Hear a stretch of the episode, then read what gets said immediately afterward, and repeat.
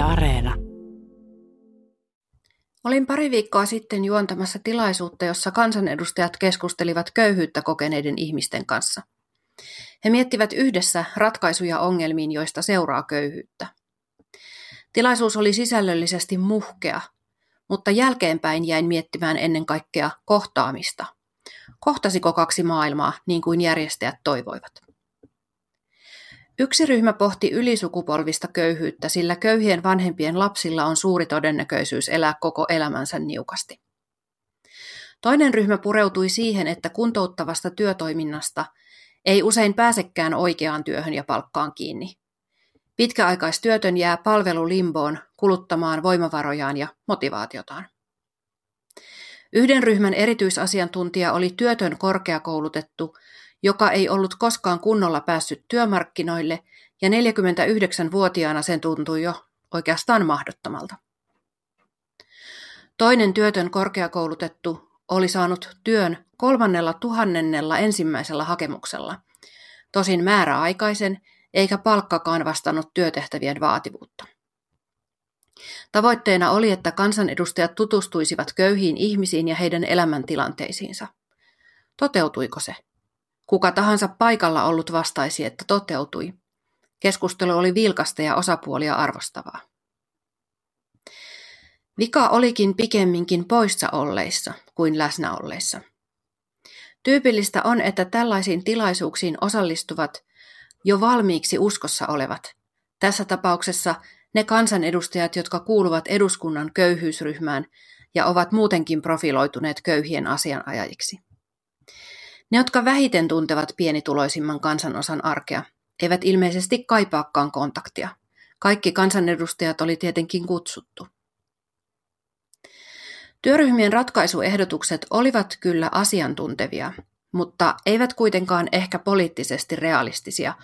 Olkoonkin, että hallituspuolueet, SDP, Vasemmistoliitto, Keskusta ja Vihreät olivat edustettuina, kun taas opposition isot puolueet, kokoomus ja perussuomalaiset, loistivat poissa olollaan. Kristillisdemokraateista oli edustaja.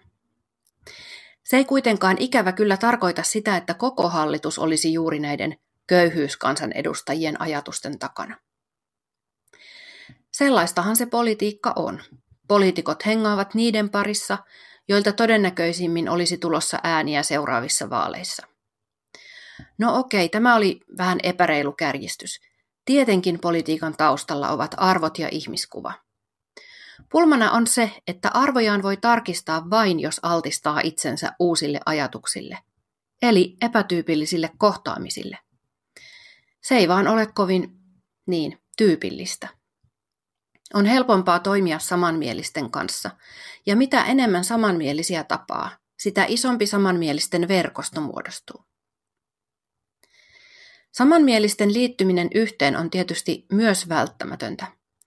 On tärkeää, että eri piireissä pyörivät samanmieliset löytävät toisensa.